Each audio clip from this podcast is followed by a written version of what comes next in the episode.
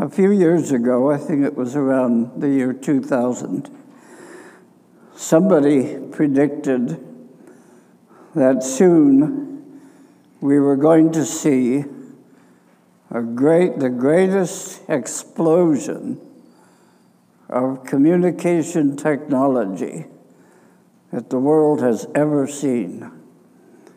And I thought, well, that's just a bit of exaggeration.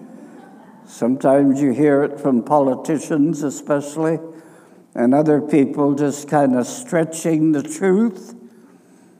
But I think we all realize that that prediction was completely accurate. And how our world has changed in the last few years. Now we are introduced to those iPhones that I think most of us probably have in our pockets, including me. We have our social media programs, platforms. We have Facebook, Twitter, and who knows what else. We have Google to give us all kinds of information, GPS to tell us where to go and how to get there all kinds of websites giving us all kinds of information, email that is, gives us all a lot of different things, texting, which I enjoy doing, YouTube, um, and then, of course, you can have Alexa or Siri talk to you on your phone. I mean, that's amazing. And uh, all sorts of things. Uh, the list goes on and on and on. And how our lives have been changed by all these things. And then you go back a little bit in history and you find the computers, which have become more and more refined. And back a little bit, you have the advent of television, radio, further back, photography, telegraph.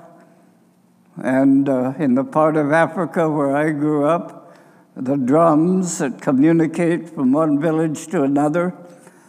And so all of this is just amazing. And if you were to stand back and uh, look at this as, a, as an observer, let's say from another planet or something, you'd say, What gives with those human beings? What's, what's so special about all this? And what they would find, what they would, the conclusion they'd come to, is that communication means a lot to us. Communication is an all important thing.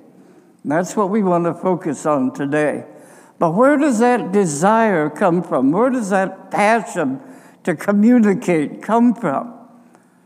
Well, I think that can be traced back to the fact that we are made in the image and likeness of God. Because God Himself is a great communicator. God Himself has a wonderful message that He wants to communicate, and He has spent a lot communicating that message to us. And so, as we have this passion to communicate, we are reflecting something of God's grand passion that He has. The Bible that we hold in our hands or that you have on your out smartphones um, demonstrates that. 66 books to communicate God's message, 1,189 chapters, 31,103 verses. 807,361 words, depending, of course, on what translation or what version you're using. And so God is a passionate communicator. And we reflect something of that in all of this modern technology that we have been talking about. God used various means as He communicated. He used direct speech, very often.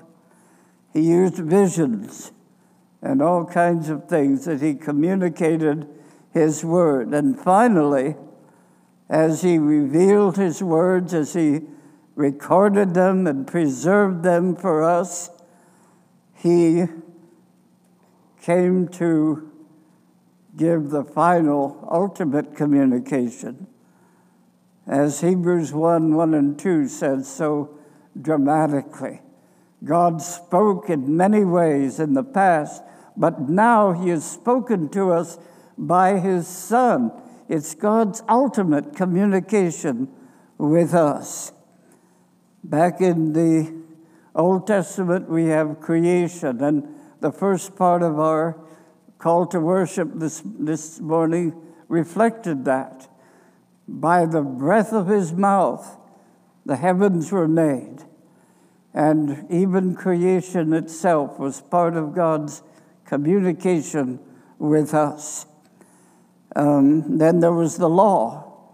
Then there were the prophets that said, Thus says the Lord. And all of this is wrapped up in one grand ultimate message. And the message was a message of redemption. I'm glad for the choice of some of these uh, hymns that we, or songs that we chose, that were chosen this morning, because they reflect that so well, don't they? The communication of God to tell us that even though we are so lost and hopelessly far away from God, God loves us. It's so well wrapped up in that well-known verse that everybody knows. John 3:16. God so loved the world that he gave his one and only son that whoever believes in him should not perish but have eternal life. And John 1 talks about in the beginning was the Word, and then the Word became flesh and lived among us. So Jesus himself becomes God's final, ultimate message to us, as it were, wrapping up all the things that we talk about in our modern communication. He is our email from God, He is our iPhone, He is our, uh, uh, our um, Facebook and Twitter and all of that, that put together from God. Well, we read in Matthew 13, and if, you'll turn with that with me to that passage which we're going to read now. Matthew chapter 13. Jesus is in the early stages, probably, of his teaching, and he says some very significant things here, which we're going to focus our attention on this morning. Matthew 13, I'm going to read the first nine verses and then verses 18 to 23. And later on, we'll talk a little bit about what's in the middle between there. So if you will stand with me, please, and we will read this passage together.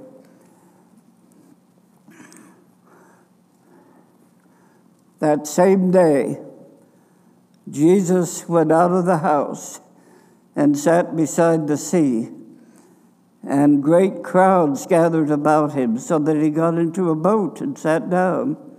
And the whole crowd stood on the beach, and he told them many things in parables, saying, A sower went out to sow. And as he sowed, some seeds fell along the path, and the birds came and devoured them. Other seeds fell on rocky ground, where they did not have much soil and immediately they sprang up, since they had no depth of soil. But when the sun rose, they were scorched, and since they had no root, they withered away. Other seeds fell among thorns, and the thorns grew up and choked them. Other seeds fell on good soil and produced grain, some a hundredfold, some sixty, some thirty. He who has ears to hear, let him hear. And then dropping down to verse 18. Hear then the parable of the sower. When anyone hears the word of the kingdom and does not understand it, the evil one comes and snatches away what has been sown in his heart. This is what was sown along the path.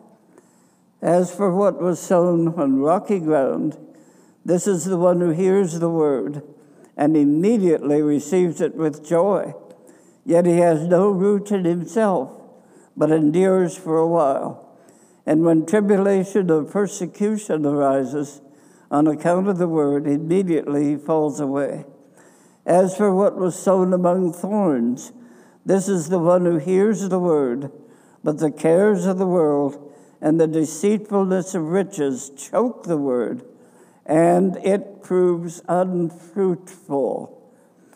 As for what was sown on good soil, this is the one who hears the word and understands it. He, endear, he indeed bears fruit and yields in one case a hundredfold, in another sixty, and in another thirty. You join me in prayer? Father God, we thank you for your word. Thank you for your supreme revelation in Jesus Christ. Hallelujah. What a Savior. We've been singing hymns that remind us of the great price that was paid for our redemption. How we praise you for that. And yet, Father, there are things that we need to consider this morning regarding our response to your word. And I pray, Father, that as we continue this message and look at how you desire us to respond, that we will take notice, that we will order our lives as you desire them to be. And so I pray you'll give me clarity of speech, clarity of thinking, and give all of us, Father, clarity of understanding that we will understand your word. And we ask this in Jesus' precious name. Amen. You may be seated.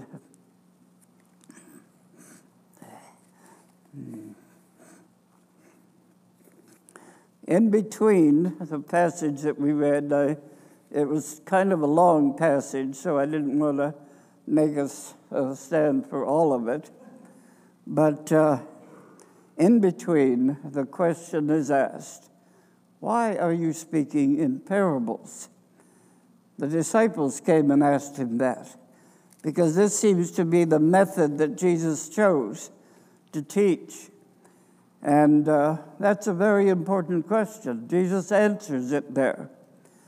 And he gives the purpose of the parables. Now, I want us to look at that for just a few moments.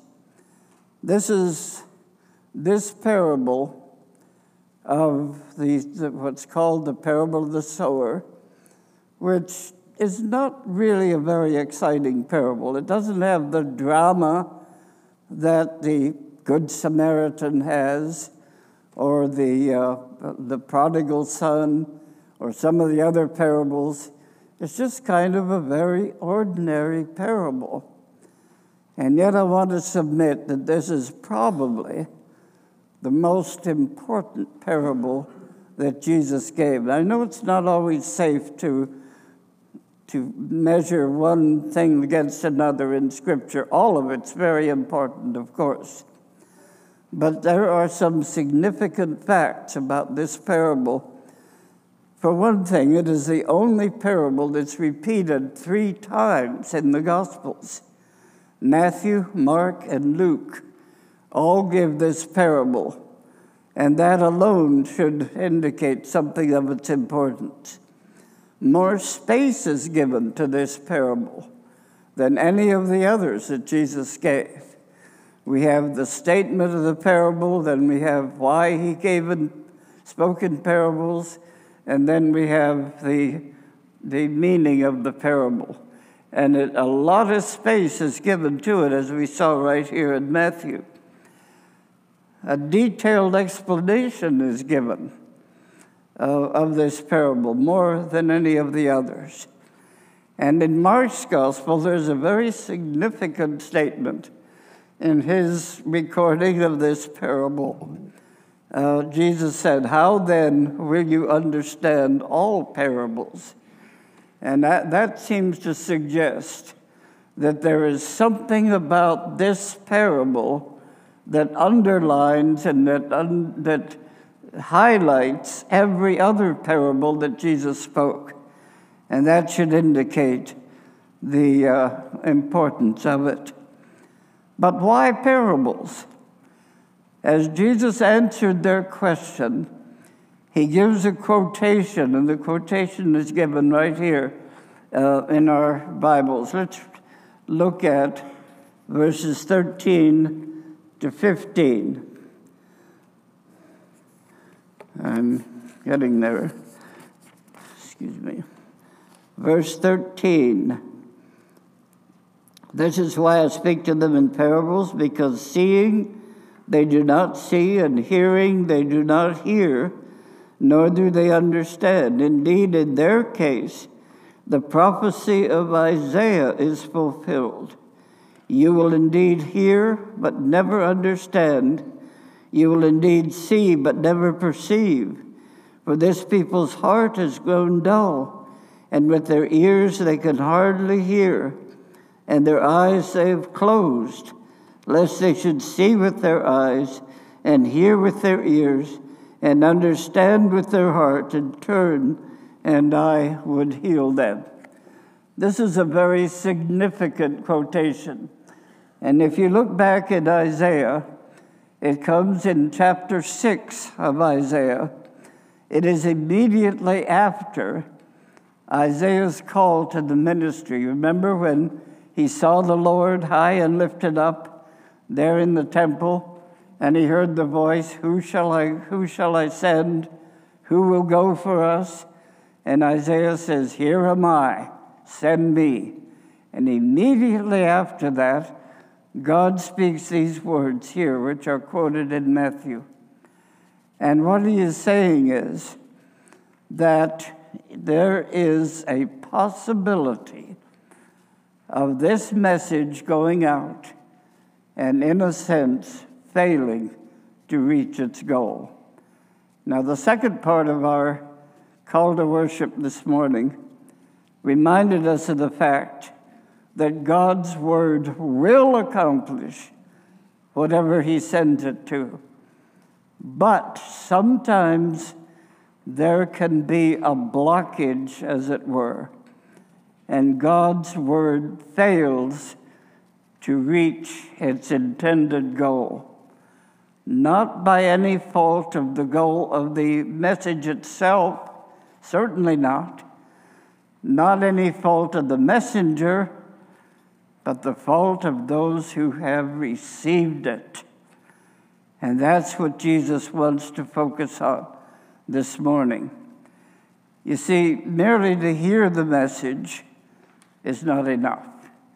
Some people could go away after hearing Jesus teach and, and brag about it and say, We heard Jesus teaching.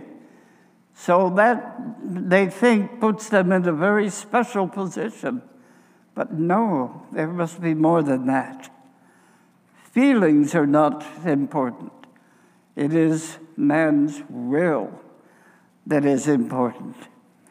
And then Jesus goes on and he spends extra time on this. And we're going to look now at the response. Before we actually look at the detail of the response, I want you to think about several things uh, overall regarding it. First of all, these are statements of fact. Jesus said that some of the seed is going to fall in each of these places. And I dare say, in a congregation like this, probably there are some that would fall in any one of these four. In fact, all of us would come in any one of these four categories. Maybe not the first one. The first one applies to those who don't really want God's word. But it's possible that even somebody like that is here today. But all of us fit in one or other of these. So these are statements of fact, they're not just theories. Secondly, this is very personal and individual. As we read in Matthew's account, he talks about the one who responds, the one who falls on rocky ground, the one who falls on ground where the thorns grow up. And it's very personal, individual. He accurate, Matthew accurately, or the translators accurately reflect what is in the Greek. The Greek is a singular word there. So it's a personal, individual. Each one of us has to decide in our own heart which one do I belong to? There's also here a note of warning.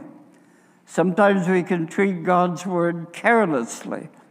We hear it every Sunday, we hear it often, we maybe read it during the week, we hear messages otherwise on our computers or radios or whatever, and we think, well, that's that, that, that's just it. I can't, I don't need any more. And so there's a warning to be not careless about God's word, not to be complacent and say, well, it doesn't really matter. I don't, I, I don't see any change in my life. It also gives us a standard of measurement. Each one of us should ask, how am I doing? Where do I fit in? on this. Again, God did not make us robots. We have the choice. And we want to now look at the, the details. Notice the analogy. God's word here is like seed. That in itself is very significant. An interesting study is to look over the different ways that God's Word is, is made to compare. It's like a mirror. It shows what we are like. That's from the book of James. It's like a hammer breaking the rock in pieces. It's like a light, Psalm 119, 105. It's like a sword for the battle. It's like water to quench our thirsty soul. But here it's like seed. Seed has life in it. The Word of God has life in it. And so let's look now at the detail. First of all, the hard ground. This is those who have no response to God's Word. They're indifferent to it. They have a hard heart. Their mind is already made up. And many times they substitute my truth as I see it and my feelings for what the Word of God says. How frequent that is in our own day, in our own culture. Many, many people follow this path where they say, Well, I don't like what the Word of God says. I don't agree with some of those things. So, where I disagree with it, I'm going to follow what I want to do. And I'm going to justify that by somehow saying that it's okay. And so their mind is already made up. They, they say God didn't really mean what he said.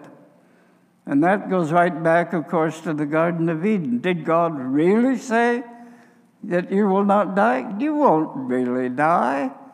And, and that kind of thinking permeates our world even today. And they want to change the word, the teaching of Scripture, the truth of Scripture, to fit my own liking. Well, that's the first kind of soil. Do any of you fit into that? I hope not. The second kind is the rocky soil. Here there is some response. The words in Matthew says, they endure for a while. God wants us to endure, but not just for a while. This person wants acceptance. They want people to accept him, him or her. They want popularity. They want to avoid controversy. Their commitment to God comes with a great big if, IF.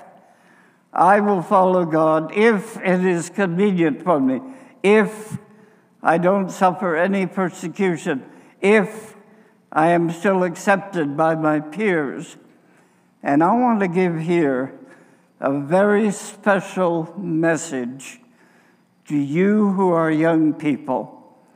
Some of you in the coming years, and maybe even now, will be going to college, where many, many times your Christian faith will be questioned, will be attacked, will be negatively thought of. Are you going to be like that seed on the rocky soil? Are you going to endure only for a little while, as long as you're in church, as long as you're around people that think like you do, that believe like you do? Or are you going to give up your faith when the, the going gets hard?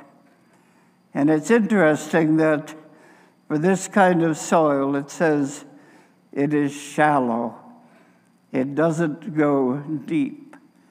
And all of us need to go deep in our understanding of God. That means spend as much time as you can on studying God's Word, learning God's Word, delving into it, making it an important part of your life so that you won't give up easily. Um, I have in mind a, a, young girl. She's only 19 years old. And uh, she has a terrible disease. I'd never heard of it before. But it weakens all of her bodily functions and uh, is one that probably will not find a cure. But this girl has a strong faith in God. She shared with me one time her, her favorite verse, Psalm 46:10. Be still and know that I am God. And her faith is strong in the Lord. How wonderful to see a person like that. She is definitely not on the rocky soil. We need to go deep in the Word. We need to have a solid foundation. And then the third kind of soil is the thorny soil. And this is where I think, where I know I need to especially think about my own experience. And I think we probably all do. This person has a good heart, a good intention, his commitment to the Lord comes with a but. I mean to follow the Lord. I mean to give him more of my time, but I'm too busy. I have too many commitments. Life is too busy. The cares, money, entertainment, pleasures, all crowded on me and I am just too busy. And so I, I allow good things. These are all good things, but I allow them to cry out or crowd out the Word of God. I think sometimes of my, my own experience. I go to my computer, I look up whatever email has come since the last time I looked, Sometimes there's 25, 30, even up to 50 emails. And I go through them, and some of them I automatically delete because they just don't apply, including some that offer me a very special offer in car insurance for the car I don't have, or special mortgage rates for the mortgage I don't have or home improvement for the home I don't have. So I eliminate those right away. There's always some good things there too. And I want to linger over them, some of them inspirational, some of them biblical. And uh, I want to take time for them. And I look at them and I read them, and I get quite a lot of those actually from different sources. And pretty, pretty soon my time is taken, and I just don't have the the time left to actually get into God's Word myself. And there it says, and that's why I emphasized that when I read it the Word becomes unfruitful. That's a danger. And we all need to think about that. Is the Word of God unfruitful in our lives? Sometimes it can be. We need to sort out our priorities in life. What is more important, those email messages or the messages from God Himself? Then the fourth kind of soil is the good soil. And this is talking about being fruitful. Being fruitful means bringing blessing to other people.